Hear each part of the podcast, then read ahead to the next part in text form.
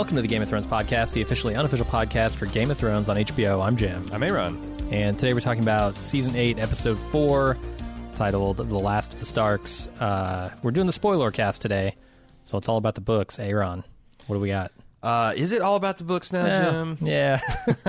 you know, I, I, I have a mind to turn this into a, a therapy session because I feel like there's a lot of people breathing into a lot of uh, paper bags and, Hypervent and hyperventilating, um, and uh, we're going to talk about that. Uh, but I thought we could we could uh, talk about some other stuff. Um, okay. First off, I want to give out a general warning that it's my understanding there are a lot of leaks out there from the next two episodes. Um, there is a lot of people, I think, uh, and and uh, f- full disclosure, we're not going to discuss any of that stuff on the podcast.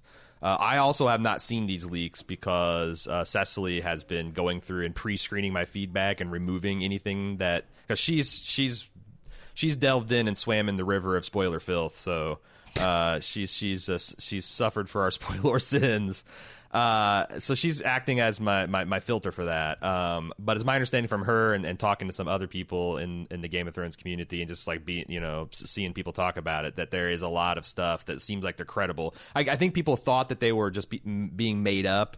But then I guess a lot of this, the leaks for this last episode, Last of the Starks, turned out to be like right on. Like people were talking about Yeah. Rhaegal getting shot down. People were talking about Dany, uh, Missandei being killed, turning Dany into, you know, or, or pushing Dany towards the Mad Queen path. So uh, it seems like these leaks are not credible, and uh, people need to be on your toes out there. Uh, I think there's a lot of communities that do a very good job at keeping this stuff uh, lid clamped down, like the r slash a s i o a f and r slash Game of Thrones. But even then, I try to stay on threads that have been around for at least an hour.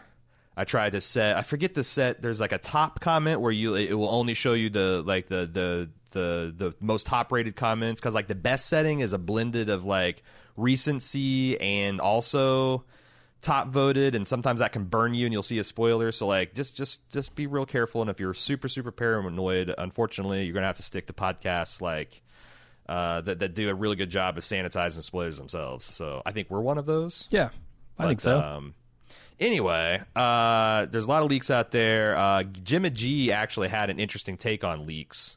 Um, I that I wanted to read, um, not just leaks, but also like the, the Starbucks coffee cup.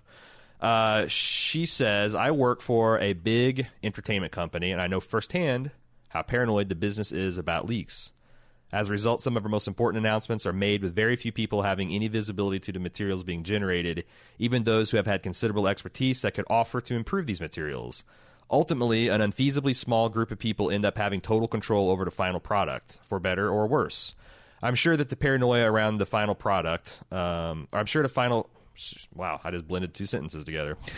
I'm sure that the paranoia around a huge property like Game of Thrones would be a hundred times more intense. There would be huge and complex disclosure processes, meaning that this final season, maybe they couldn't even uh, just rope in extra historical consultants or have focus groups un- uh, ensure that they weren't fucking up canon, uh, like the Gendry Rivers thing, or have the same team size reviewing all the footage for Starbucks related anachronisms. We know from the show itself that rulers need to have a strong team of advisors to do well. Maybe the Double Ds were too paranoid to let anyone get close enough to vet their ideas. Uh, she says, I heard on the Entertainment Weekly podcast, I think that's the EW podcast, that they decided to rebuild the existing Dubrovnik King's Landing set somewhere in Ireland so they'd have completely closed set. This is totally unheard of in the film industry. As a result, we also end up with King's Landing that looks like it's in the middle of the desert rather than the verdant hillsides of previous seasons. Did you, have you seen any of this discussion? yeah, I've seen some of the screenshots. I've also seen a screenshot from like season seven, which looks pretty barren as well. Yeah, I, I this doesn't because like I actually chose not to talk about this because people sent in screenshots of like look on the map they've changed it like King's Landing is now further back from the sea and all that and hmm. I mean I think if I it's, it's, it's if, if everything else wasn't going wrong I don't think people would eh, care because there's an easy explanation number one um we've never seen this side of King's Landing before. And number two, if Cersei's like gone for broke building giant crossbows, maybe it'd be an interesting plot progression to kind of like scouring of the Shire King's Landing. Like she's clear cut all the King's Woods around just so she can build these anti siege machines. Yeah. I think that'd be cool, but like people don't want to go that like people don't want to insert fan logic for the service of shit that they don't believe in. So Sure. instead, people are just complaining about it. Um, considering how many accurate leaks we've already been seeing, Gi- uh, Gimma continues. I have to wonder whether it's been worth it. Um, that's a great question. I, I and I've kind of changed my mind on the coffee cup thing because I've listened to several entertainment podcasts that are not even about Game of Thrones, like just people that are in the industry, and they just couldn't fucking believe it. Like they're like saying, like one person was really persuasive. I thought it's like this is like an Emilia Clarke sightline. Like, how in the world did no one? You know, it's not like this was like in the corner of the scene. Like, she's looking right over this coffee cup in front of her to deliver this thing. Like, you know, how weren't there people like? And and I I don't I don't know. And they they have since digitally painted it out. Yeah, yeah. So it does seem like maybe some of this uh, paranoia leaks is is is uh, sh- shooting them in the foot. What do you think? I don't know. I'm I'm still inclined to just let them have their production error. Frankly, Mm-hmm. uh, you know, it may even be a case where oh, on set they noticed it, Mm-hmm. they didn't scrap the footage, it got to the editor, and the editor didn't notice it, right? Like, Right. and just saw, hey, this is a really good shot. I need to cut this in here, uh, and the people working in the editing room didn't catch it. Like it's it's just so fucking easy for the internet, right? Like Yeah, the I know. internet, if you make the tiniest error, the internet is going to catch it because there are Right. billions of people out there looking at these things. Right.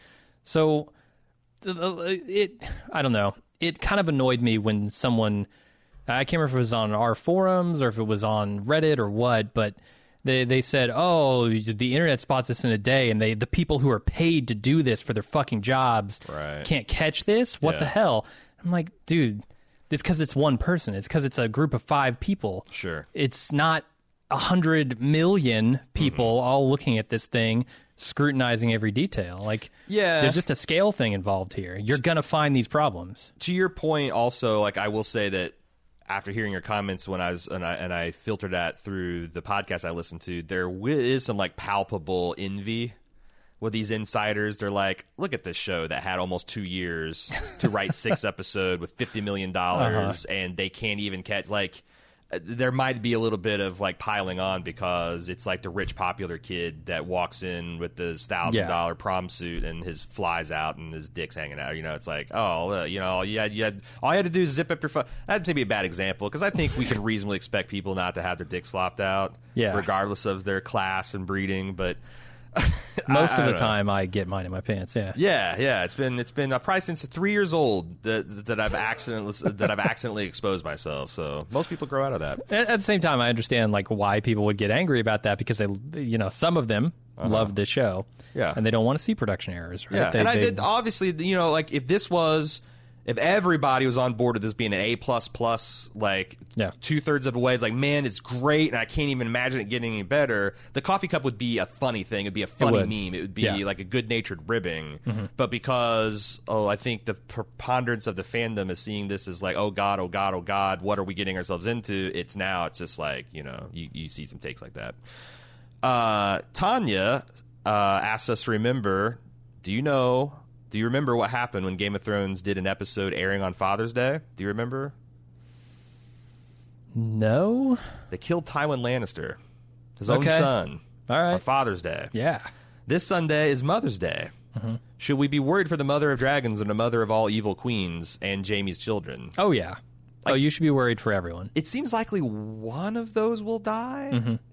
In this episode. I mean, unless they're going to save it to the very last episode, then Right. yeah, it seems like it. But yeah, so it's like I think it's better than it's probably better than fifty percent chances that uh, it's going to be a Black Mother's Day.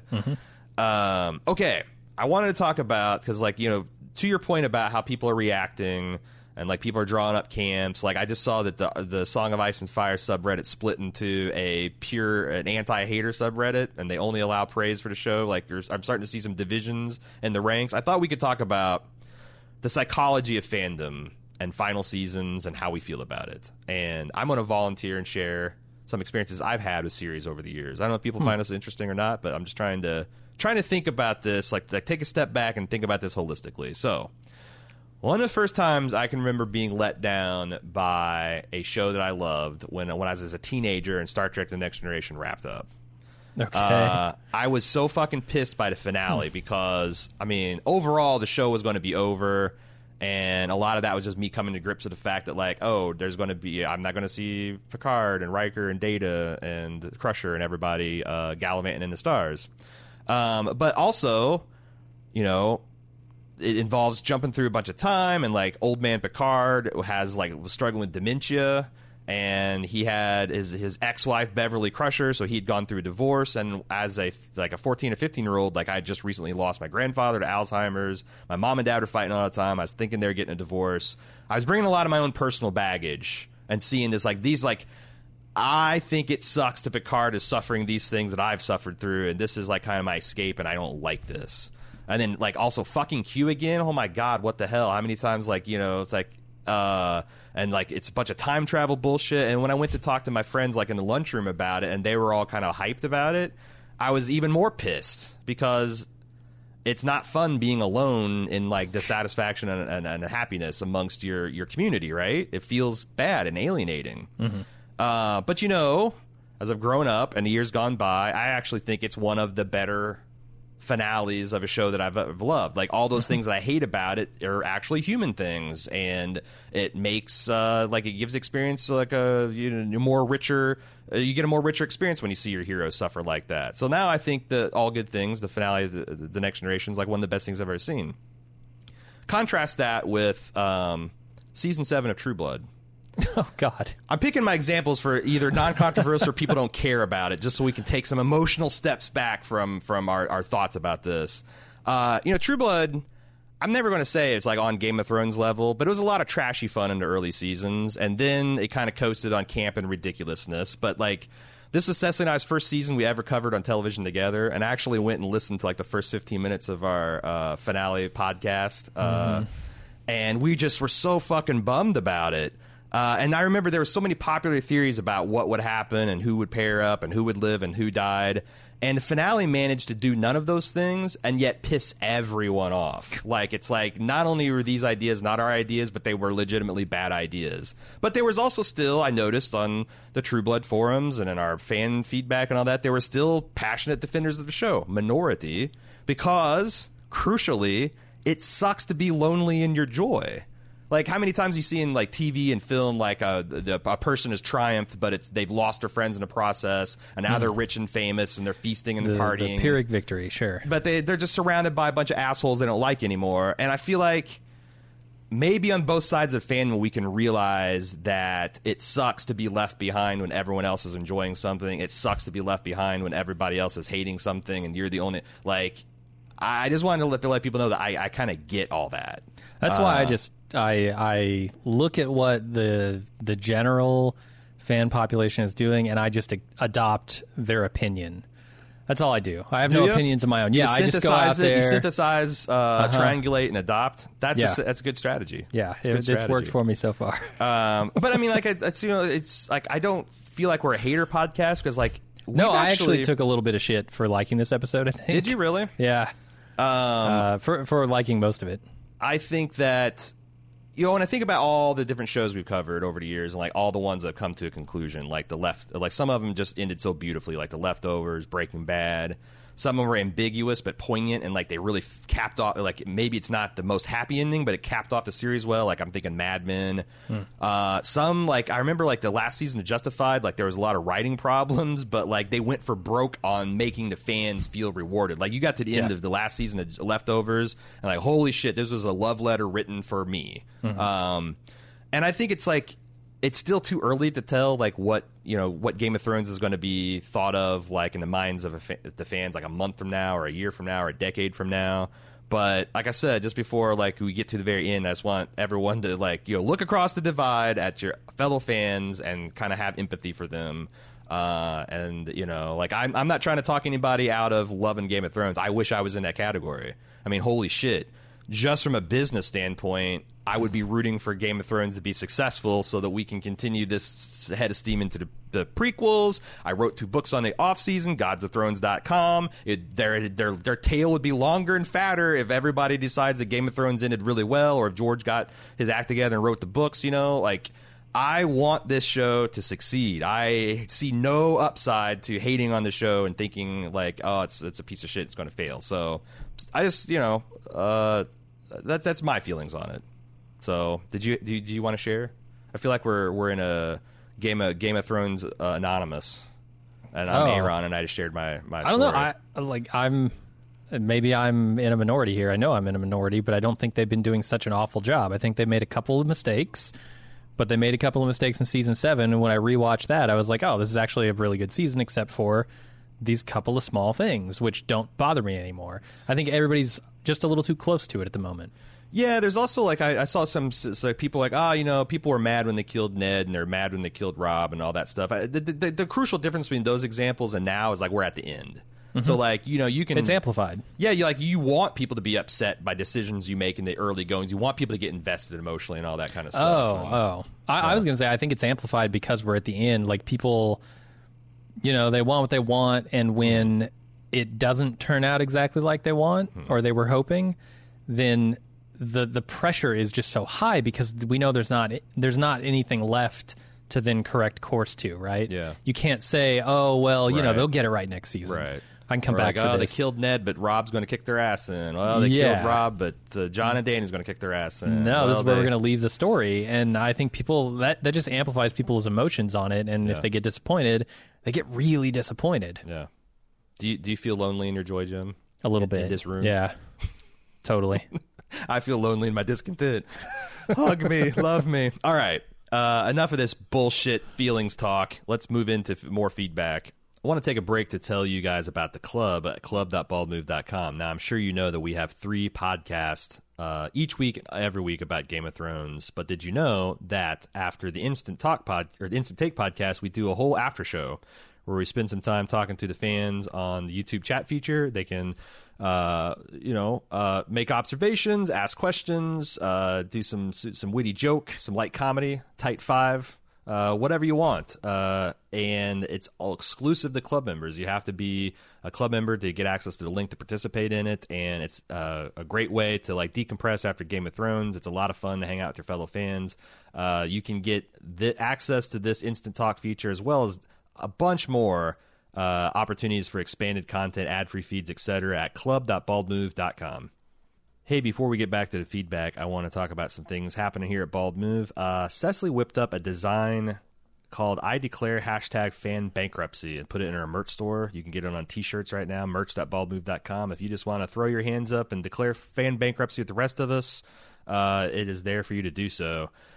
We have uh, our Wednesday Super Serious Film Fest. Fantasy continues to roll on. This week we had Dragonheart. Next week we have Excalibur. Don't forget, it's a podcast. There's an enhanced video version of the podcast on youtube.com slash baldmove and uh, as well as a live watch. And you can find the podcast in the Bald Movies feed on your favorite podcast aggregator. Um, also, uh, godsofthrones.com continues to be available, both volumes one and two. Uh, godsofthrones.com. It's a book that I wrote in the off season, exploring the cultures and religions and just the characters. Like I feel like it's it's a little bit overblown saying it's a bunch of culture and religion because it's you know I did co-write the book. It's also funny. I think I flatter to think it's informative. Uh, it's very well reviewed on Amazon. Check it out on godsofthrones.com. Uh, pin-y.com. Uh, we're, we're out of the house snow pins, but there's still Weirwood, uh, the Stairwood, the Bran's face on a Weirwood tree. If you like enamel pins, if you think they look good on your jacket, you think they look good on your lapel, your your backpack, these are very attractive, high quality pins at pin-y.com. All these links, of course, in the show notes. Tonight, we're seeing Detective Pikachu with our wives slash girlfriends and trying to keep them apart from each other. Uh, we'll have a review of that on the Bald Movies feed as well. And then tomorrow we come back on Friday for Bald Move Television. We're going to do a little little potpourri edition talking about the new State of the Union uh, micro comedy that's uh, on Sundance, as well as Cecily and I just finished all two seasons of Hulu's Harlots. We got a lot to say about that. We might be covering in real time season three when it debuts this July. Check it out on Bald Move TV. Chloe B. I was just reading an article about the Game of Thrones spin off series that's in development. As has been previously reported, it noted that the prequel series will chronicle the world's descent from the golden age of heroes into its darkest hour. This got me thinking could this be where we get our answers about the origins of the Night King and fill in all the missing information we were hoping to get about the White Walkers? As you've already discussed, many fans were left disappointed after the Night King was abruptly killed off in the night, the long night before his true motives and lore could be really laid out. Could it be the HBO are keep, trying to keep the mystery going so they have more material for the new series? It could be actually, yeah.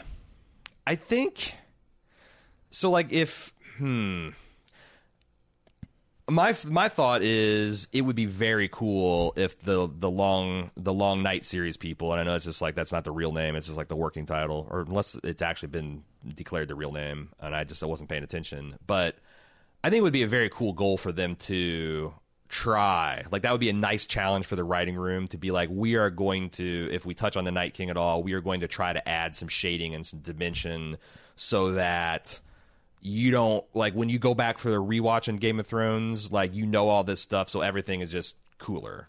You know, like he's got he's I'm we're going to give him more depth. Um, and you sometimes see that like in the more successful prequels, they try to do that thing. Um, but sometimes it backfires too. Like we frequently remarked on like the Better Call Saul podcast that maybe knowing so much about Gus Fring is a bad thing. Like he was like part of what made him tick in the original uh, Breaking Bad is like just knowing enough of his shady background to give him interest and texture and like uh, you know make him mysterious and cool, and then like knowing that uh, you know what his underwear size is and uh, the fact that he's got a third nipple. And I'm trying to make up spoiler, non-spoiler spoilers uh, that, that, that nobody wants to know that about Gus Fring. Yeah. So. Um, I'm hoping that they do. Like, I don't think that. Like, I think they should tell their own story and they should go for broke, making it as as as cool and interesting and standalone as possible. But yeah, if they could make the Night King three dimensional, that would be that'd be cool. Mm-hmm. Without having to me buy 3D glasses because I'm just not going to wear 3D glasses in my living room. No. it's not going to happen.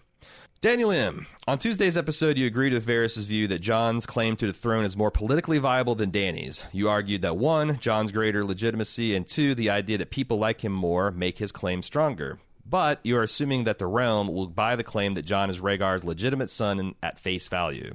Just imagine tomorrow someone emerged to claim, actually, I'm the legitimate heir to the United Kingdom. Sorry, Prince Charles, move aside. That would be fucking amazing. It would be awesome. That would be. It's, I mean, can, you imagine that plus Brexit? Can, I mean, it, can yes? Can we get a bastard child of of uh, one of the, like the, the the queen to Uh-huh. step forward and claim the legitimate like, monarchy of uh, like? Oh my god! Oh my god! what? Who needs the Game timing? of Thrones? Oh, the timing's so good. Um, can they sword fight? Can we get a sword fight at Buckingham Palace? uh, you have yourselves repeatedly made the point that legitimacy is real only insofar as you have real, raw political power to enforce it. Indeed, if you look at history, countless usurpers with no legitimacy at all have falsely claimed to be descended from royalty, and no one questioned their dubious claims. Um, precisely because they had real power. As for the second point, Jon may inspire loyalty from Northerners, but the simple fact is that he does not have the real power to take the throne outright. Dany does. There's no indication that a northern bastard who is now calling himself a legitimate Targaryen will inspire more loyalty from Southerners than a magical dragon queen everyone agrees is a legitimate Targaryen. Hmm. I mean, I think you are mostly right, but and but the thing is, is why does Dany have the power? Because it's the dragon, right? That's the only thing she's got over Jon at this point. Mm-hmm. And if all of her advisors and people turned against her, like we've seen, these dragons are super vulnerable. Like I think it would be very easy to disarm Dany at uh, at this point, especially now that she's down to one dragon. Yeah. So, and maybe that's one of the reasons that the the writers were really keen to pair off Dany's dragons in sometimes you know unbelievable or what seemingly meaningless ways because they want you know Dany had all three of her dragons and Jon they were talking about Jon having a better claim like that would be kind of ridiculous. You know, it's like one side having nukes and the other side doesn't, and the other wants to try to take their throne away. It's like it's not it's not going to work. so I, I I don't know. I I just think that that's like that's the whole thing. Is the other thing is uh, as far as people believing it is like this isn't this wouldn't come down necessarily to just Bran's word and Sam's word versus Danny's word, right? Like Sam has some evidence that could Yeah. be collected from the Citadel. Right. I mean, the Maesters would have to agree with him Now, at some point. what would be fascinating is what, what would the Maesters decide to do? Because that's the thing. do they like, do they take a side or do they remain neutral and simply here's the information? right, and there's there's there's examples in the canon of maesters being kingmakers. There's ex- examples in the canon of the Faith of the Seven kind of throwing their weight around. Like, it's not all just like you know, it's not all just uh, about claims and inheritances and who's got the bigger army. Sometimes like these cultural uh, forces um, kind of can can hold sway too, but. Like I said, it's it's it's complicated. Uh, how complicated is going to get in the next two episodes, I, I don't know. It seems like it's going to be a basic, uh, you know, it looks like they're setting up Dany to do something truly awful next episode, and then Jon has to deal with it. And what's he going to do? What what play is he going to make? Is you know, it's it's this is like Anakin landing, or this is Obi Wan landing on Mustafar, and Anakin standing there over a, a dying Padme. You know, what have you done? You're supposed to be my brother, my niece, my nephew. Wait, my aunt. Uh, like it's it's it's that kind of situation. So. Um, Adam A, you've talked about who Varys could conspire with that needs no introduction, and I was thinking, why not Jaqen H'ghar? I realize Braavos is across the narrow sea, but there's been plenty of time jumps and fast traveling. This, oh yeah, yeah, we don't have to. You don't have to justify no, no. logistics or, or, travel time. Yeah. Um, Varys says he will do whatever it takes for the sake of the realm, no matter the personal cost. Maybe he'd be willing to pay whatever price, perhaps even his own life in exchange for Dany's. Like you both said, there are only two episodes left, and it might be a hasty plot, but maybe Varys has had this as a backup plan in case, uh, just in case, and ready to spring into action. What do you think about? Because like, I'm not sure if Adam is literally saying Jaqen H'ghar or suggesting that Varys would hire a faceless man. You you've already taken his root and stem, and now you want to take his face. Leave the man alone. Leave the man alone. Uh, I so there and there are there actually I think is what ev- what price could he pay? His own life. His own life, because like the faceless men charge the like a, I know they yeah. charge like a sliding scale based on how what, what, what you can afford, and you know I don't know what Varys what Varys could give up the or, realm, the realm, is the faceless man running the realm. I, I don't know I don't know what that means, but what does he love the most? The realm, according to him. What is most dear to him? Yeah, it's the realm. It's the people. If you, yeah, show, for sure, show Varys. But I don't know how you give up the realm and also appoint a king for the realm at Yeah. the same time. I think that they're like I I don't know that he could like maybe get his hands on a lot of money. Maybe he could, like I said, sacrifice his own. Like I, I think that there is an example of a person committing suicide or like uh, giving up their own life to pay for a, a debt for faceless men. It's usually more of a pauper, like uh, you know, a father who's pissed off that her his daughter got killed or something. You know, it's not usually a person of means, but is Varys a person of means at this point? Uh, I don't think so. I think it's No. King's Landing Day. He could get a hold of a couple ten thousand gold dragons to slide around, but like in Dany's camp, I don't. I don't think her checkbook's that big I don't think he's had anything but what's been in his pocket and what people are willing to give him for a very long time. since he went over with the with with uh, the, the Yeah. Tyrion in a crate. for sure. Yeah. Uh, Adam continues. The other bigger character that was left behind and not addressed is Daario Naharis. Any chance he could play a role in the final battle, either uh, with the Second Sons or if he somehow sold his sword to the Golden Company? I uh, when I was thinking about this, I kept going back and forth about whether that would be satisfying.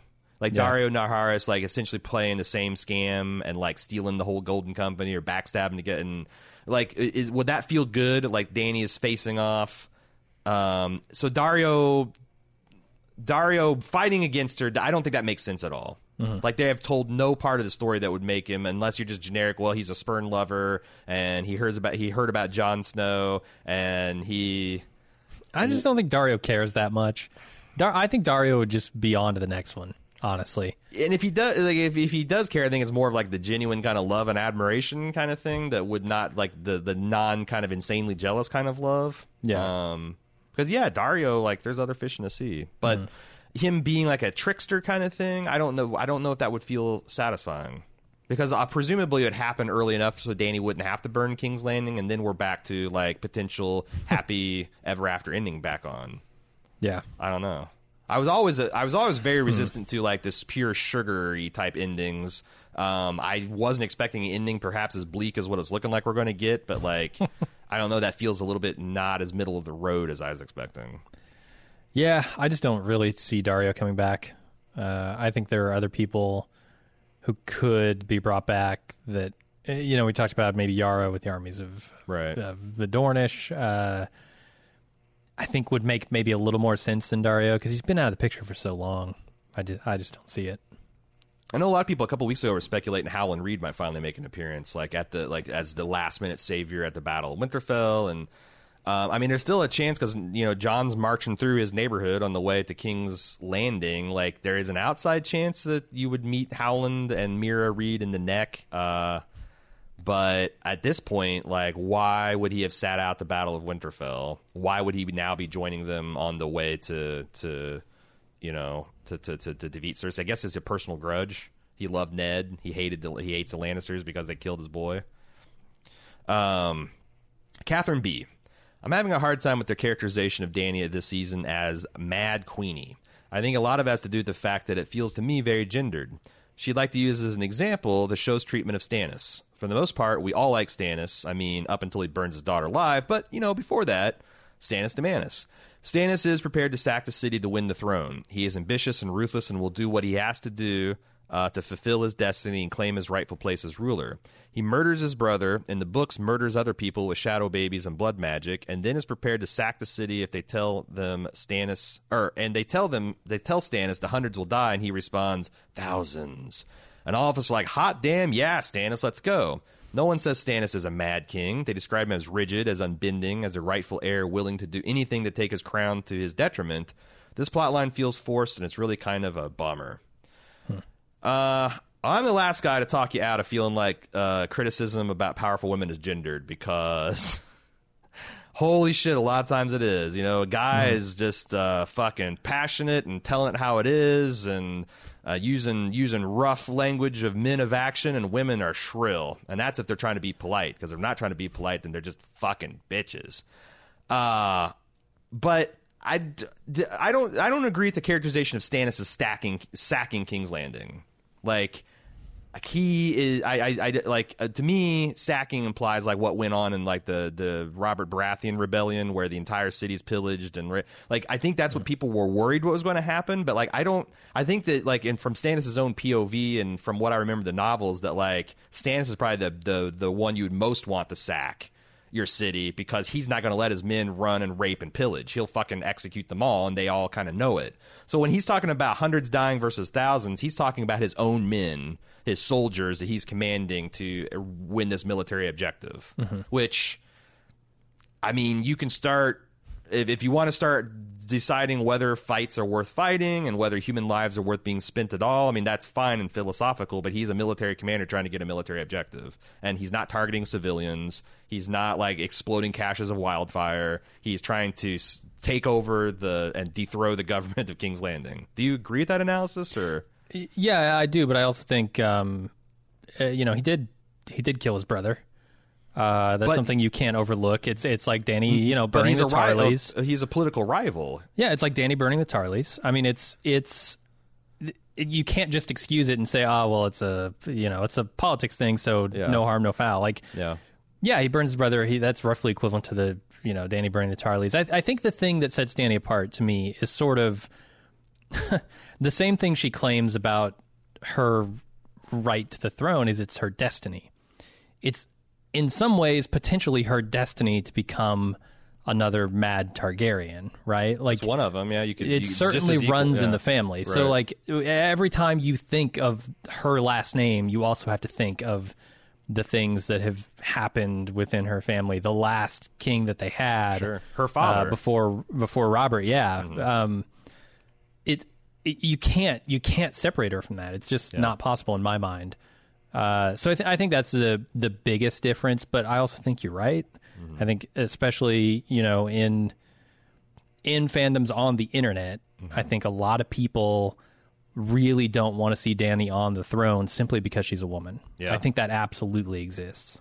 I think that I do think also like just getting back to the Stannis point that like I do, do feel like that fans by majority fans turned against Stannis when he burned his daughter. Oh yeah, me a hundred percent. I did. And even the ones that didn't were like not because they were justified. It was more like, well, Book Stannis isn't going to do that. There's no fucking way Book Oh, Stannis boy. burns his daughter. Blah blah. you know, Book like, Stannis. maybe Selyse will burn her daughter, but not Book Stannis. Book Like, Stannis is dead, along with all the other book characters. They no longer exist. Right, they're Schrodinger's characters right now. Until we open the Winds of Winter, we, we're not sure if they're alive or dead. But, um, but yeah, no, I, I think that like, you are right, Jim's right. There's definitely um uh, uh, a an element of people that that do you know just just don't want to see Dany on the Iron Throne for illegitimate reasons. But the shows, and I think the other thing is because I've been thinking this about a lot about this too. Is like I think that but I can't defend this. I don't know why I feel this way. I feel like I would have a better. I, I feel like I'd be rolling with the Dany turning into a Mad Queen punch if I felt like it's in hindsight inevitable.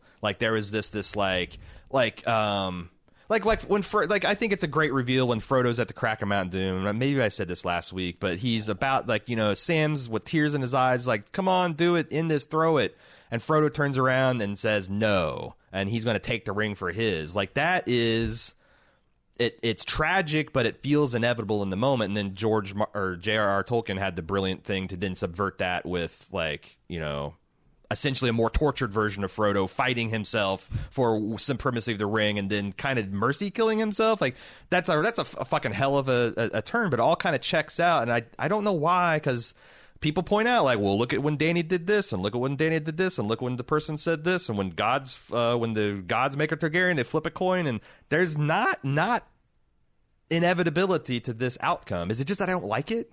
Is that why I'm just just having this visceral reaction? I mean, I I can't say exactly why you're having the reaction you are, but yeah, I think those those elements are there. Like I I look at at it and I think the the the core thing that I like about it Yeah. is that Dany has a uh, an ongoing choice to make, right? Like she doesn't just make the choice to not be the Mad Queen once. Right. She has to make it continuously, right? Well, that that feels like that's the total. Um, uh, yeah, I'll keep keep going. I'm sorry. Yeah. So uh, the the idea that this might be fate, but that she's fighting against it, uh, to to me makes it very interesting because I we don't know whether it's fate or not. We don't know if her destiny is to become a mad queen or if her destiny is to uh, be the greatest ruler that Westeros has ever seen. I Yeah. we just don't know yet, and I and that's to me the exciting part. Yeah. It's just I don't know. I, I guess it feels to me a lot like, and I know I've made this comparison, but like Anakin, Anakin Skywalker in, in the Star Wars prequels, where it's like he had to turn to Darth Vader, but instead of like telling that as like a slow, inevitable descent, it was more of like very swingy. Like his mom dies through a very, by the way, a very contrived way and he just goes psycho and kills him and then the person like no one has natural reactions to him doing this and uh, it, I don't know, and I I think back about like him, but I can't say that about any of this. I can't say that about any of the things that the show has had Dany done, and maybe it's more of like this stuff is tracking, but the other things like the tr- the the way the Battle Winterfell went down and the way her dragons got shot out of sky arbitrarily feels like maybe it's being maneuvered. Like the storytelling is fine and the concept's fine, and like the, the, the them telling Dany's story, but some of the other stuff is clunky, and I'm just kind of throwing it all together. Like honestly, I, no joke, guys. I, f- I, f- I spent a lot of time thinking about how I feel about the show. Uh, Yeah. and I just like cause like yeah, like I I, f- I feel like I'm full of shit uh, both ways, and it's it's an uncomfortable feeling, honestly. Um, shall we move on? Sure. Justin, what are the comparisons between Aerys II and Dany? I ask because I'm pissed off that Varys would plot with Illyrio from season one to put a Targaryen back on the throne and then withdraw his support after Sunday's events. Let me run it back. Dany has freed Slaver's Bay. Yup. Crucified or torch many of its masters. Also, yup. Uh, she has given up her Dothraki horde and most of her Unsullied to keep Westeros alive. Then she hints that she'll burn innocents in King's Landing to take the Iron Throne, and now Varys is out. Uh, Missandei's Dracarys is a way to motivate Dany to trust her instincts rather than her counsel, and if it means immolating supporters that are hiding in the gates of King's Landing who are seeking shelter behind this fucked up woman, woman who just blew up the Holy Sept to save herself, then fuck them, they should have left. I mean, what are the small folks supposed to do, though? Like, run out the front gates into Dany's arms? Could they even do that? Would they be allowed to? Huh. Uh, probably not. Yeah. I mean, once the gates close for siege warfare, nobody's getting in or, like these or aren't out. Dan- these aren't Cersei supporters. They're just they're they're hostages. You know. Uh, I've always thought the spider was the person I could trust the most, but he seems way off on this. He isn't taking into account everything Dany has done for the realm, which sets her apart from her father, and I think he's going to get him killed in this quote unquote strange country. Uh, well, I, I totally agree with you on the latter part. Um, let's let's talk this through. The big difference between, I guess, Dany and the Mad King is that Varys has a better alternative. He sees Jon as just a full upgrade over Dany, like all of Dany's upside and none of her downside. Mm-hmm. And I think I don't. I think that's where the argument ends, right? yeah, I think so. Like Mad King, he didn't have a clear alternative. He did back the Bobby horse, but that turned out to be a drunken, slovenly, uh, lazy uh, uh, horse to back, Mm-hmm. and then he started engineering in the books. He's depending on if you what his true motivations you believe. He started engineering uh, the downfall of the Baratheon regime, and uh, also building up this. Uh, Aegon Targaryen over in Essos, training him to be the perfect king and the perfect leader. And then, he, as soon as he destabilizes the realm, he's just going to slide this person in, and you know everything's hunky dory. But like when he has a horse that he's backing, and there's a better, stronger, nicer horse that he can just jump off in mid saddle, like I think that's what he does. That's what the spider would do. Yeah, it seems like that's been his pattern. Uh, now he, you know, he says that everything he's doing is for the realm, but this mm-hmm. sort of opportunistic attitude, mm-hmm. you know, I, I think has to throw some some doubt in there. But is op- is it opportunistic for the realm or opportunistic Right. for him? I, I mean, that's the question. Yeah. Yeah. Is he, is he doing this because he can get a leg up? He can kind of hop to the next horse that isn't about to careen over a cliff? Yeah. Or is he doing it simply because he does want to support the realm and give them the best ruler? And I, I think that's still a little bit up in the air, though. I come down on the on the Varys is a good guy side. Varys Yeah, I mean, I think show Varys. I was like, book Varys is kind of up in the air, but show Varys, mm-hmm. like, I don't think you're going, like, no one's going to peel his mask off next episode, and he's been evil all the time. I don't think you so. know? Like, Yeah. I, I think he. He's like one of the more remarkably consistent characters. It's he's always said it's for the realm. His fucking with Littlefinger, his supporting of Tyrion, like uh, his uh, trying to help, uh, you know, trying to help Ned take the black. Like everything he's been doing has been to engineer a precise better transfer of power. I, I feel like that all tracks through. So I still I still like Varys. Uh, I do think he's going to get his ass uh, executed in a treason plot. it's pretty I likely. think he's going to get Guy Foxed next next next episode or episode. I, it's got to like, oh, damn. There's just so much to do in these next two episodes. Like that. If the treason carries forward and why the foreshadowing of it doesn't, then he has to be executed. Do you do that in the penultimate episode, or do you do? Is unless, that like the, unless the treason is wholly effective, yeah? Uh, Ah. it- but, but even then, like Jon hears he commits he committed treason. I don't think Jon lets him live.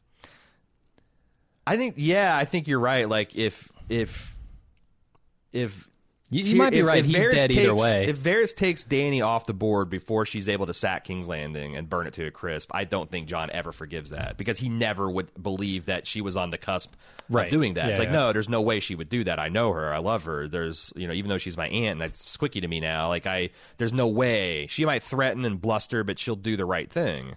Uh, now if she gets overthrown after King's Landing gets sacked, like okay, Mm-hmm. first of all, Varys, uh, way to to to snatch defeat out of the jaws of victory, and also then yeah, Jon buys it, but I don't know. It feels like man, it feels like King's Landing is going to get fucked. uh, you know, I don't want to say too much, but we are in the spoiler cast. Uh-huh. Miguel Sapochnik is directing next episode.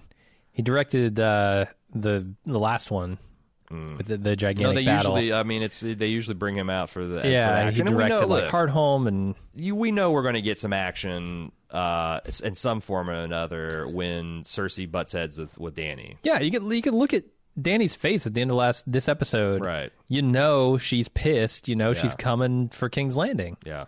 So get ready for it. Maybe this time, maybe this time you should buckle in to lose some of the, the beloved characters. Yeah. Maybe. Yeah. I, I mean, God, if I said no- that last time and I was completely wrong. Well, if nobody of significance dies this episode, then I, I don't know. Like it feels like they're setting up for like a really heartwarming end because like they're like, mm-hmm. well, we need, you know, we need these characters to be able to say they're like, you know, the the the like end on a happy note. But that doesn't. That, it's it's weird that they're keeping so many people alive, but also seems like they're setting up a bummer of an ending. You know. Like maybe that's the other thing. Like maybe honestly, like I don't know what they've got in mind for all these characters, but maybe they should have killed off a few more in the Battle of Winterfell just so people can kind of get like those gut punches, and instead of having it hit all at once, they're like, okay, I'm I'm I'm on board for a more grim, like holy shit, uh, a, a version of this story. But I don't know. Like, could you kill? Like the thing is like, uh, you know, but but who would they kill? Because like the Hound's got something to do. You know, Brienne they could have killed obviously because like as much as I like like that She's not really in danger as far as I can tell, unless she goes after Jaime. But Right, but if she died, like that would have given that would have been an interesting that would have lit in a real fire out of Jaime to go get vengeance for Cersei. Yeah. you know, like they did that anyway, but now it's like they kept uh, Brienne alive to break her heart. That's kind of a bummer. Like maybe she just dies valiantly on the battlefield. I don't know. I don't want a second. I don't want a Monday morning quarterback the, the whole show, but uh, uh, Cersei sees that she's she's going down. Mm-hmm. She's got no defense, so she puts wildfire into the wells in King's Landing. Mm-hmm. Uh, they take the city. They kill Cersei.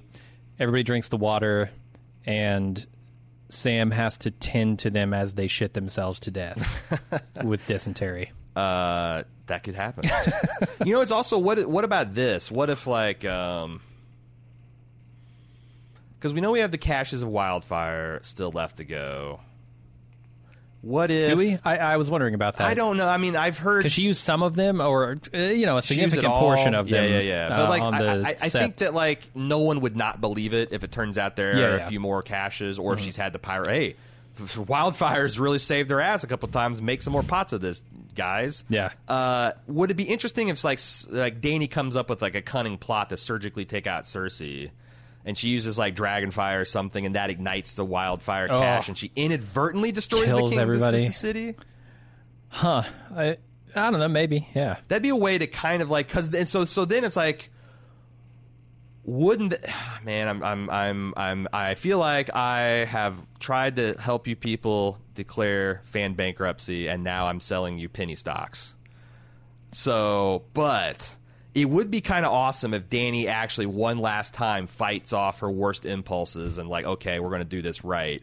It blows up to her face, kills some people, more people she loves, and ends up at the same outcome. And Yeah. she's like, you know what? Fuck you, fuck you, Dracarys, Dracarys, Dracarys, Dracarys, and like just starts like because then Uh. like that would actually like I, I I'd be convinced like okay that's an arc that would drive a person fucking insane. Uh-huh.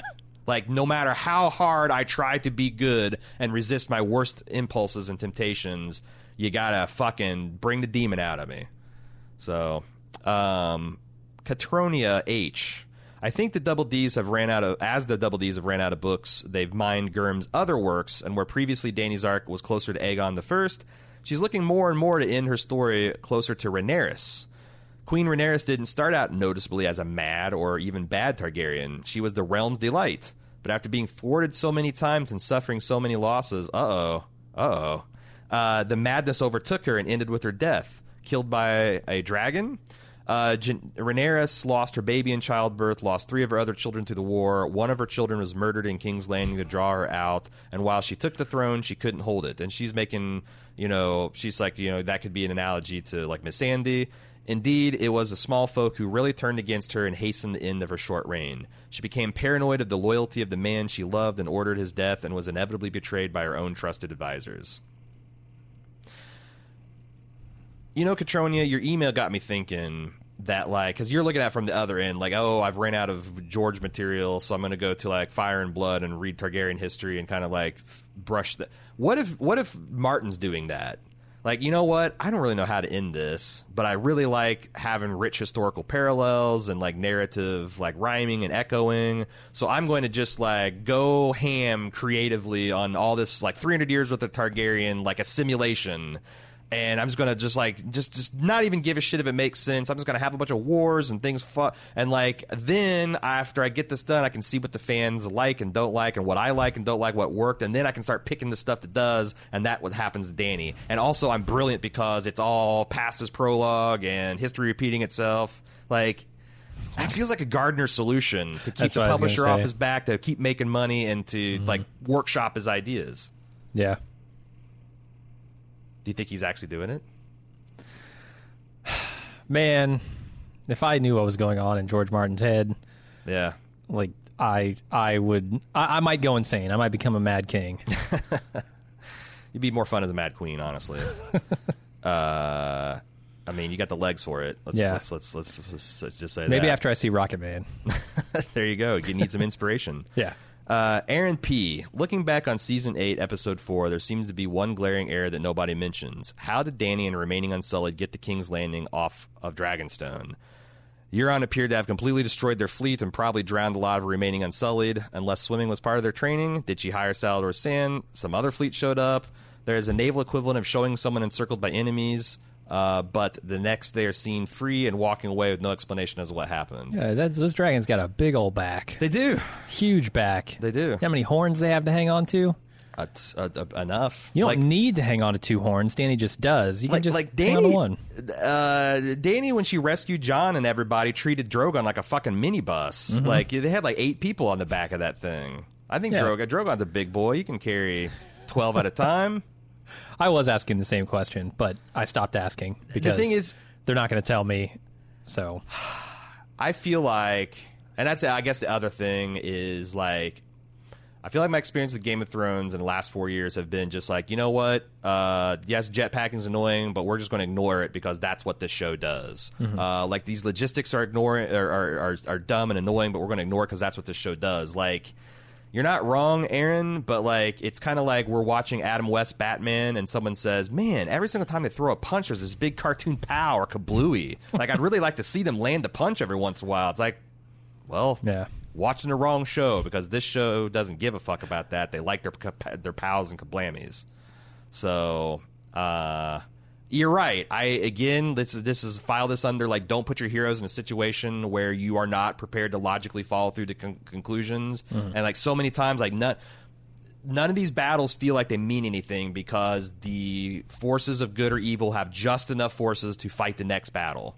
Yeah. They always will. They always will, no matter how many times they've been decimated, no matter how many times they've, faced half their losses, no matter how many times their ships have been sank to the sea. Euron can always build a thousand more. Dany can always whittle a couple ships on fucking Dragonstone, which is known, fabled for its vast forests and reserves of lumber and, and, and Keebler elf shipbuilders that can just go out of work at a moment's notice. Like, it's just this, it's just pow and kablooey, kablamy, man. Uh, David B. Why is Jon's actual name Aegon? That means that Rhaegar named his first son with Elia Martell Aegon, and then named his child with Lyanna Aegon as well. Two sons named Aegon. Is That this happens. like George Foreman? yeah. yeah, Yeah. happens all the time. I mean, He's he's an odd duck. There were I do remember last year when like the the lore fans were trying to come up with uh, ways to kind of explain this is that the idea the whole idea of Rhaegar is that he's like obsessed with this prophecy about the prince that was promised coming from his his lineage like the the his his his bloodline.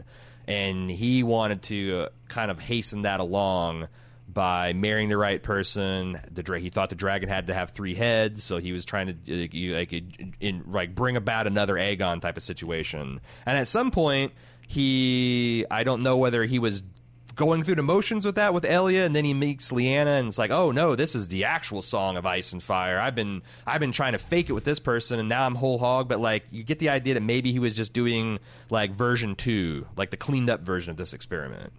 Um, so. Makes a certain amount of sense. Sure. yeah, but like also like does the the, the, the name matter? I I don't know. I that's still like I thought Aegon was the was not a great creative naming thing for Jon. Like I've always liked if, if he was his name is Aemon, but then again, Rhaegar didn't give a shit about Aemon. Probably the that only is a deep, rich meaning because of our connection with Aemon and Jon. So it'd probably be just as silly as naming him Aegon. Um, Tim C.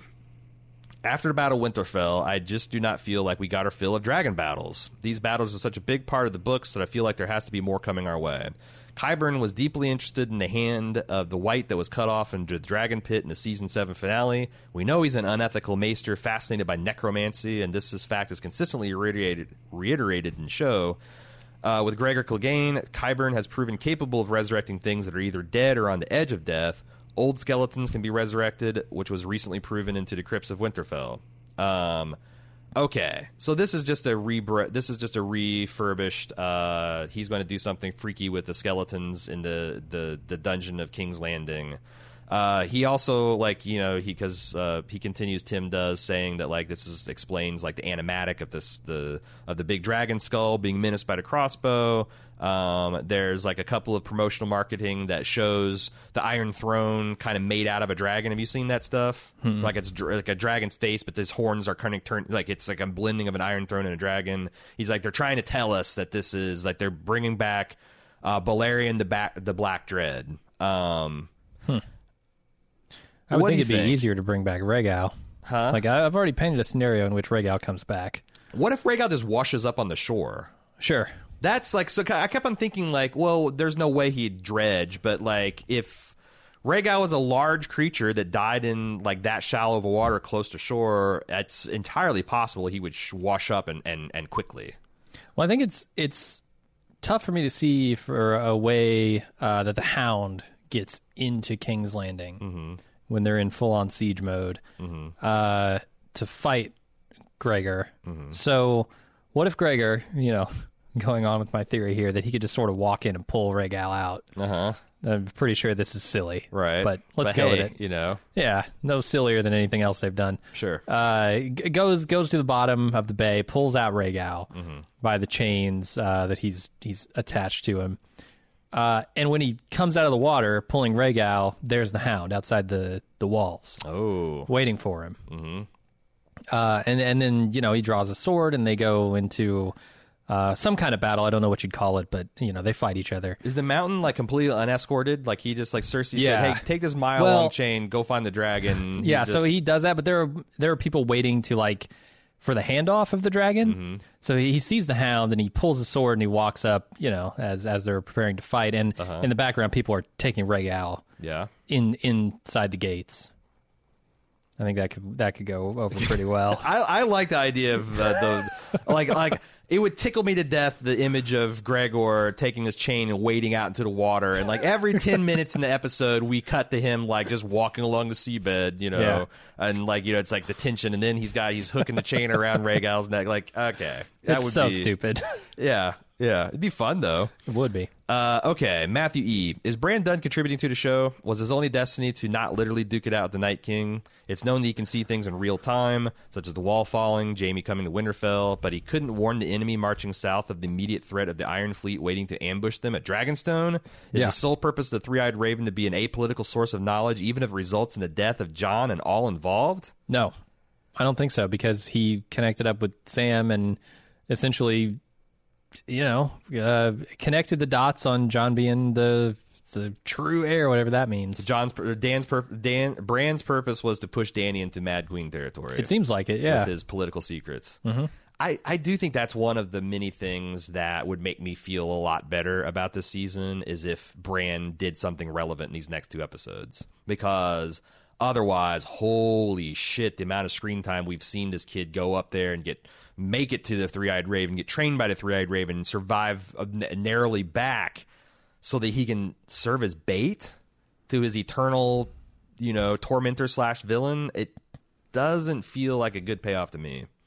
And I think I'm hoping, I'm hoping if I hadn't declared bankruptcy, I'm hoping that that, that they that they figure out some way to, to make him relevant. But I don't know.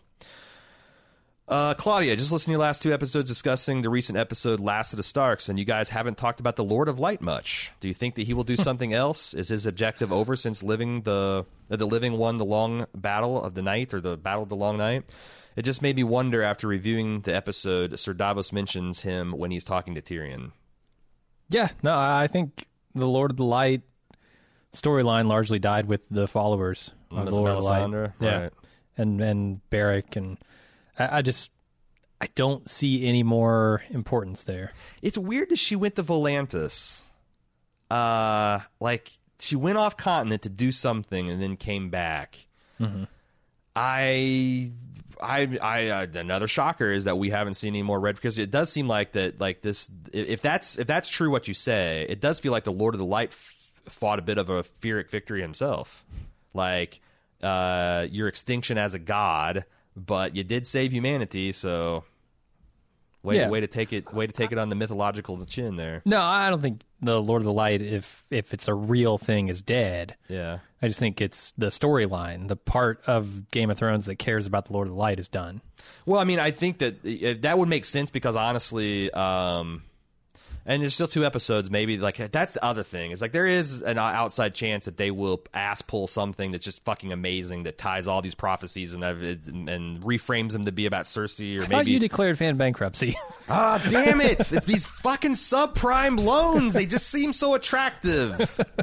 they're leveraged and packaged, and they got AAA ratings. I, How I can see you reinvesting here. I'm just their streets are full of gold out there, Jim. Why can't I go out and pick it up? Why can't I go out and pick it up?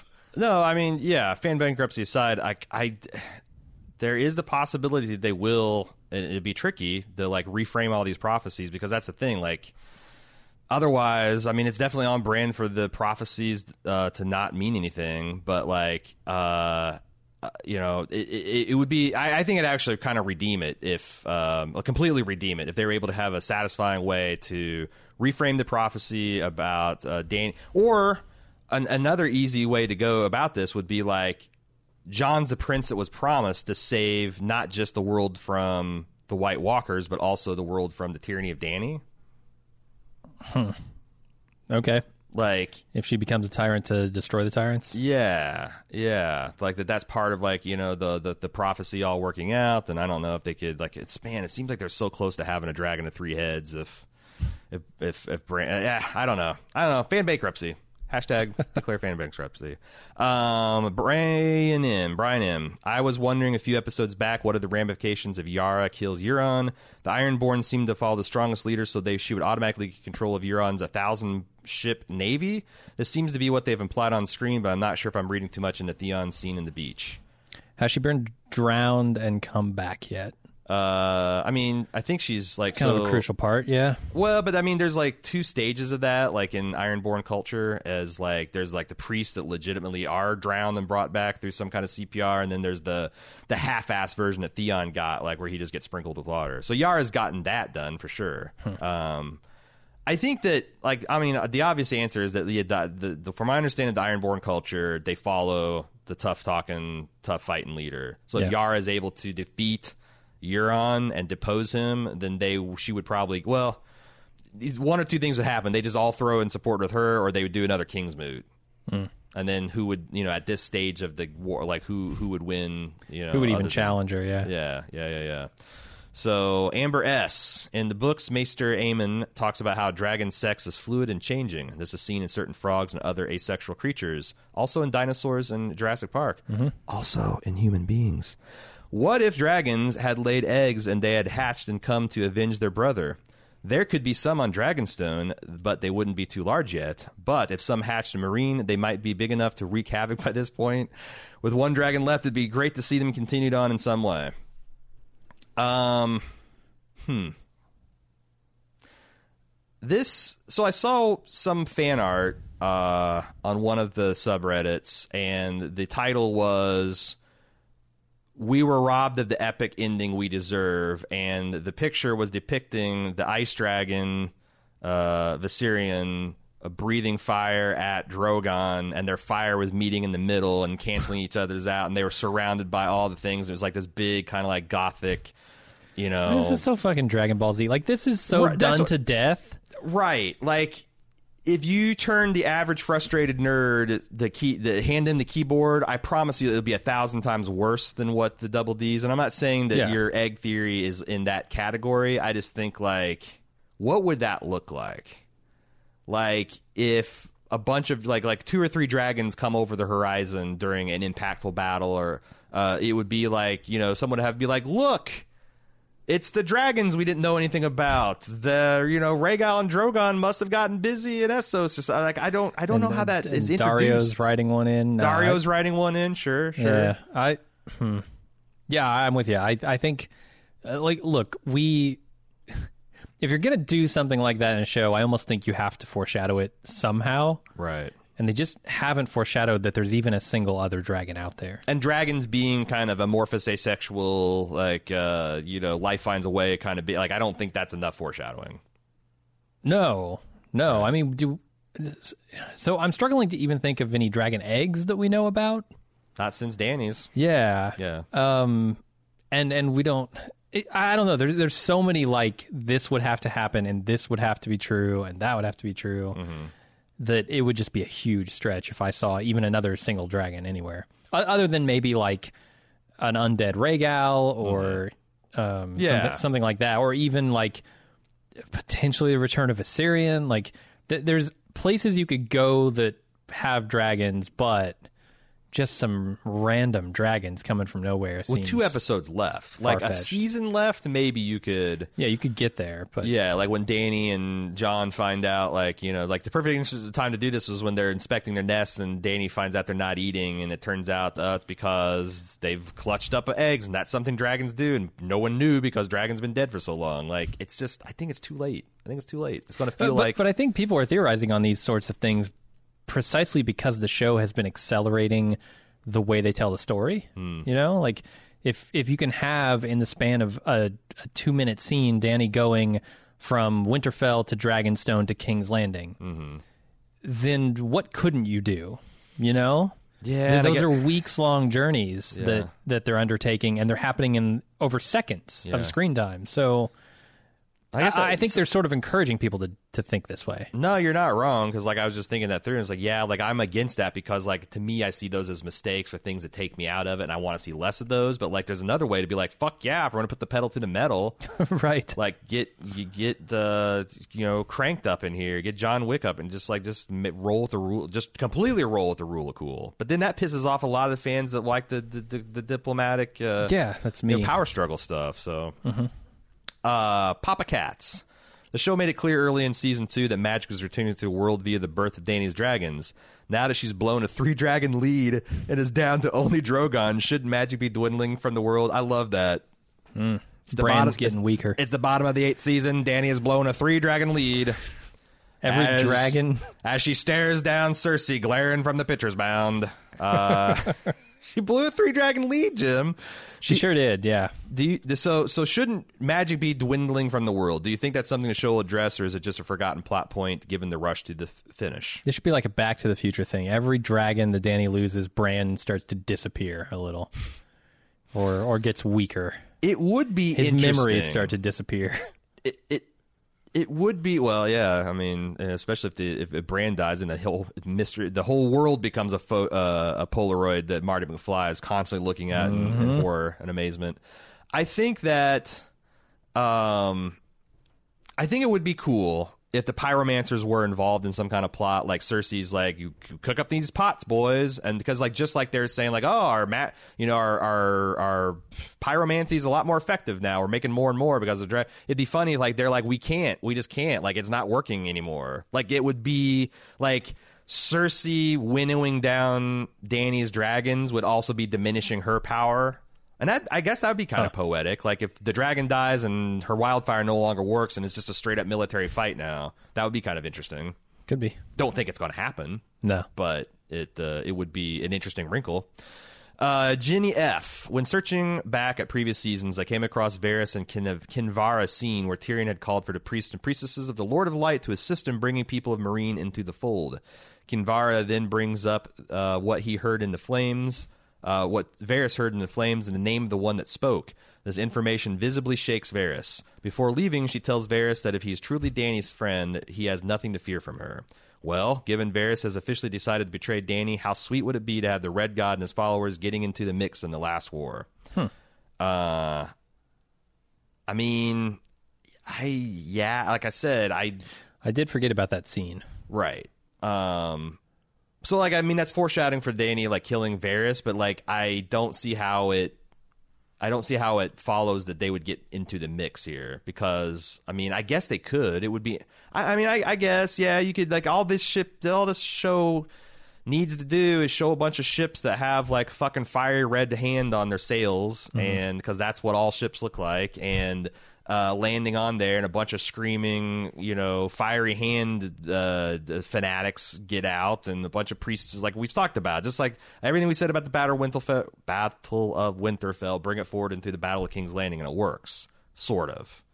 But now like melisandre's not there so it'd just be like i don't know. How do you do that like after like you know the, everything's said and done and dany and jon are covered in ash and smoke from all the fire and they're like dusting themselves off and Kinvara comes up smugly and they're like ah thanks for saving the bacon and they're all like hey you know melisandre melisandre called us in and we'll do anything for melisandre and then a sweet guitar lick plays and the dragon drogon just explodes in the background for some reason uh Love it. Emily M. Tyrion knew exactly what he was doing when he was trying to persuade Cersei. He does know his sister, and he would have known that Euron believes her child is his. I don't know how he would know that latter, latter part. I'm also speculating that someone sent a raven to King's Landing so Dany would be ambushed, because how did Cersei know that Dany was coming? Sure, Cersei's anticipating, but uh, does she have a calendar or has a previous notion of specifically when Dany would come?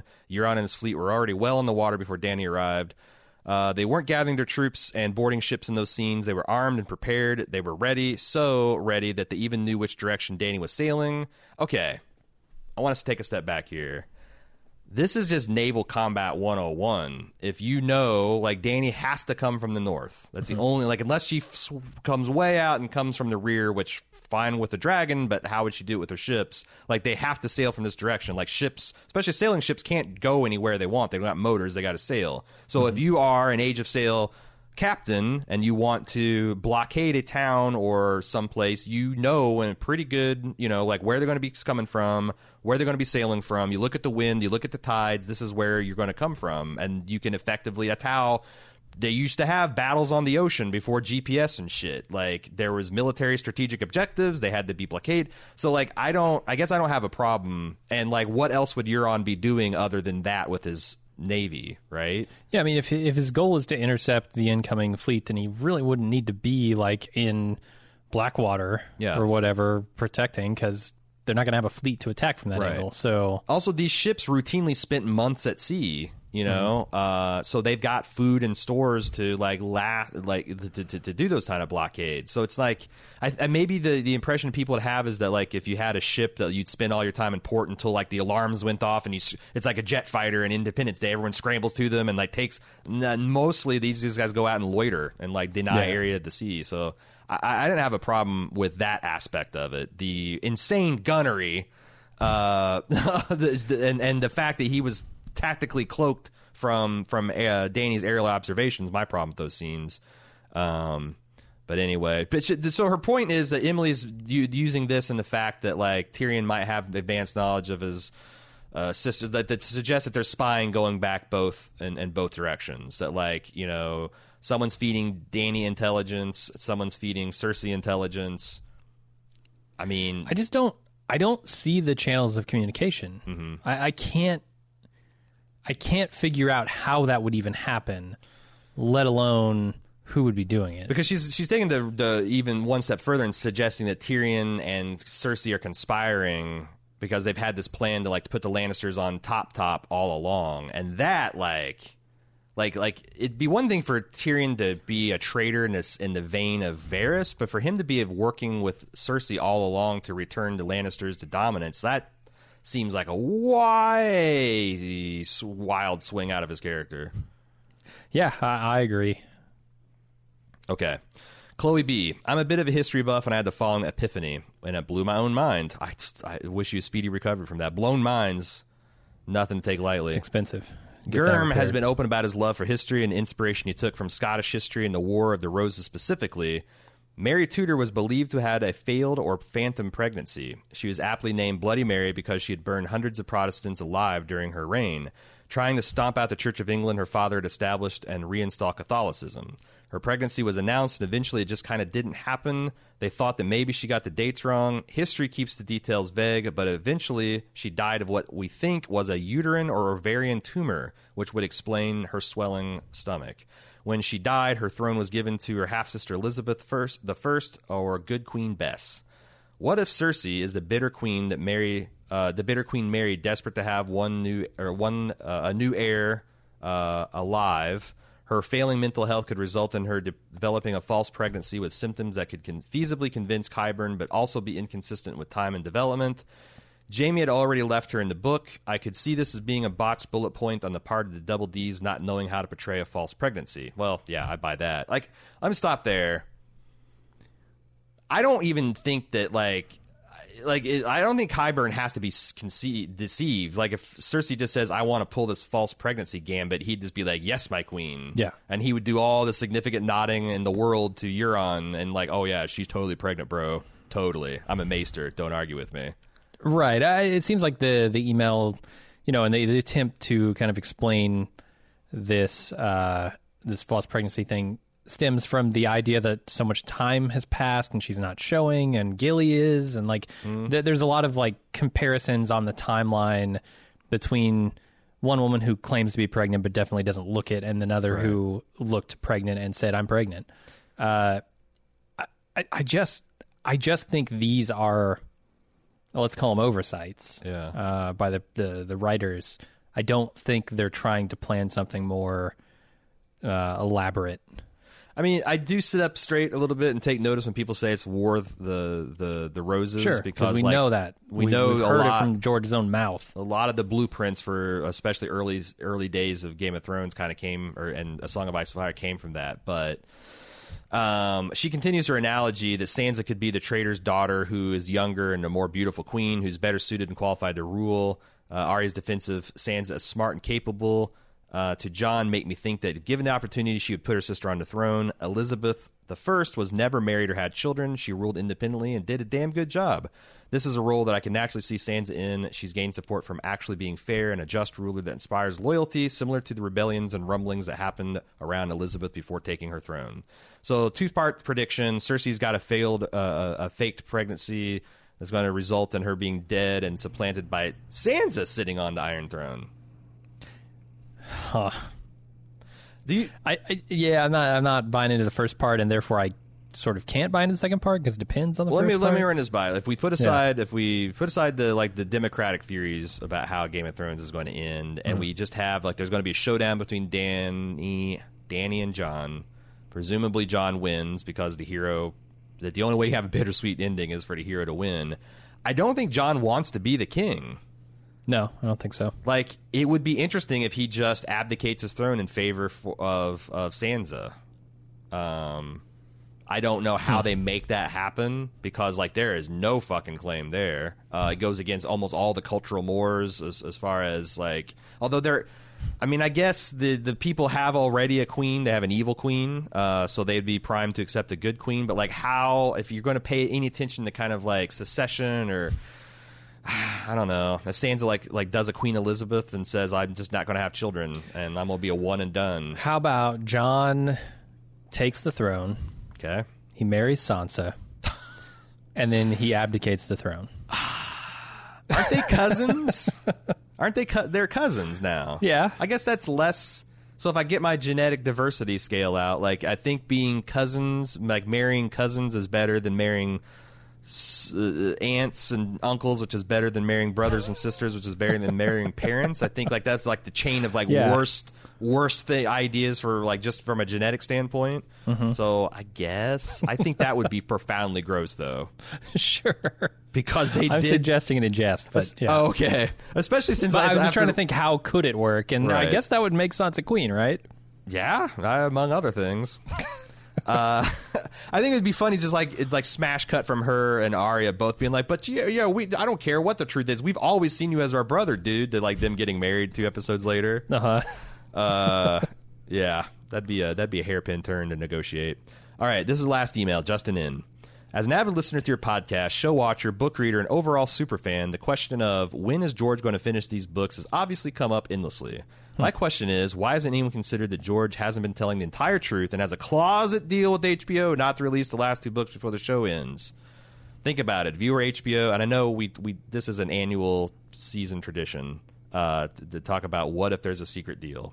If you were HBO and you were on the precipice of the lar- the biggest series finale in television his- history, wouldn't you do everything in your power to make sure that no one in the book world uh, would have the slightest idea of how this thing ends? We've been waiting on the Winds of Winter since the show premiered, so it seems likely that HBO quickly caught on to how big the show could potentially become and wanted to make sure nothing else could be spoiled for show watchers. Okay. I I don't know how mechanically this could ever work because there as a person has dibs on George's rights and it's his publisher. Presumably, I don't remember if it's Random House or it's Penguin or who it is, but it's it's a multi it's a multi million dollar international company that is maybe not as powerful as HBO, but certainly enough to like make stink in the press if George was going to be like, yeah, we're just not going to we're not going to give you any books for like 10 years because I got this deal with HBO going on. Like I just don't see it. Also, Maybe they make the deal with uh, the publisher. If I w- if I was HBO, so if HBO like so like Because here's Yeah. the thing. It's like Sony doing a PS4 exclu- exclusive, right? Like But what's we're more, gonna give you money to not put this thing on another console. Hmm. I could see that for Dream of Spring, maybe, but Winds of Winter, like, how does that do anything but just whip up the fans even more? Like, get people even more excited? Unless Winds of Winter is bad, like, like there's a dark interpretation that, like, let's say that, that Martin has Winds of Winter and HBO reads it and is like, ugh, ugh we don't like how this is going. Uh, let us tell this story first.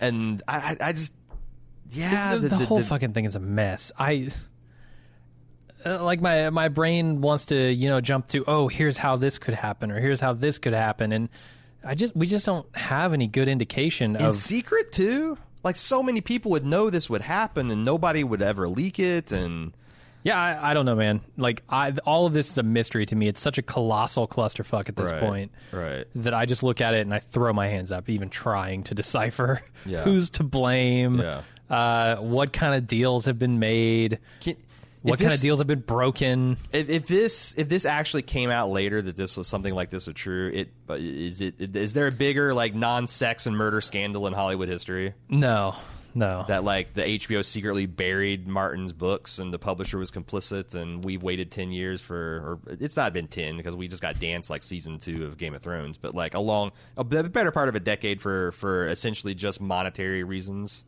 yeah.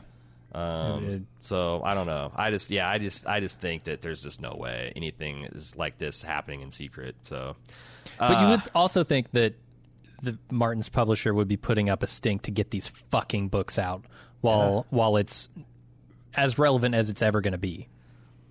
Like you, George, you got to get these books out while Game of Thrones is on the air because Right. you're never going to be more popular than you are right now. You will never make more money on these books Yeah. than right now. yeah.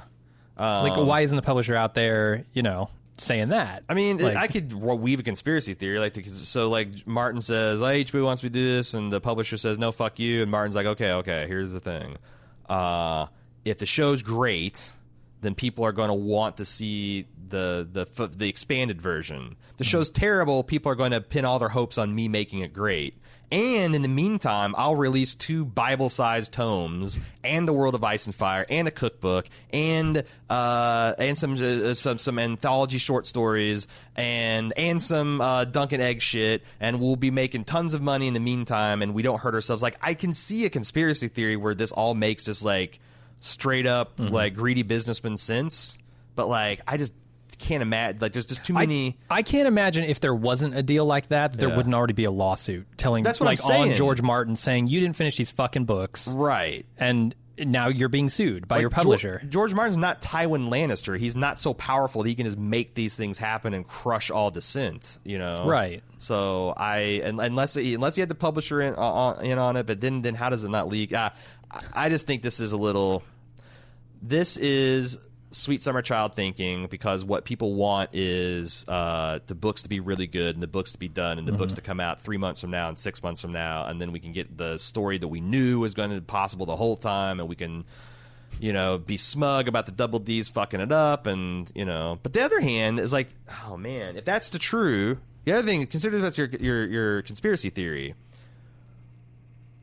Wouldn't the double d's have access to the material so like we've been saying that like so like and and therefore wouldn't these ep- these final seasons uh, look a lot more like what Martin's actually writing? oh, if it- he had he had had these books done, yeah, like there's a part of conspiracy that he can't Yeah. even let the double D's like like HBO wants him to sit on Or the that he books, Yeah. but also not share it with us so we can just bumblefuck our way telling this this story and, and shooting in the dark. yeah. This is why I throw my hands up because nothing that you hypothesize makes sense. Yeah. None of it. Yeah. Yeah, it's a mad world. All right, that's it. That's uh, Game of Thrones spoiler edition. We are going to uh, our our watch is not over. Literally, we got two more weeks of Game of Thrones, the penultimate episode, which promises to be, if nothing else, tons of spectacle, and then the finale. Uh, it's going to be it's going to be interesting. Like if they save this, if it just kind of limps to the finish, if it turns out to be a debacle, like it will be a memorable experience for us all, I'm sure, and we're going Oh, to be yeah. along for the ride, uh, all the way up or all the way down. Uh, on Sunday night or right after Eastern uh, time zone airing, we got the instant talk for everybody. If you're a club member, club.baldmove.com, you can join us for the instant talk and you know just just real time talk it over with us. Uh, Tuesday we got the full podcast, and you know, et cetera, et cetera. Uh, we will see you on one of those occasions. Until then, I'm Aaron. And I'm Jim. See ya.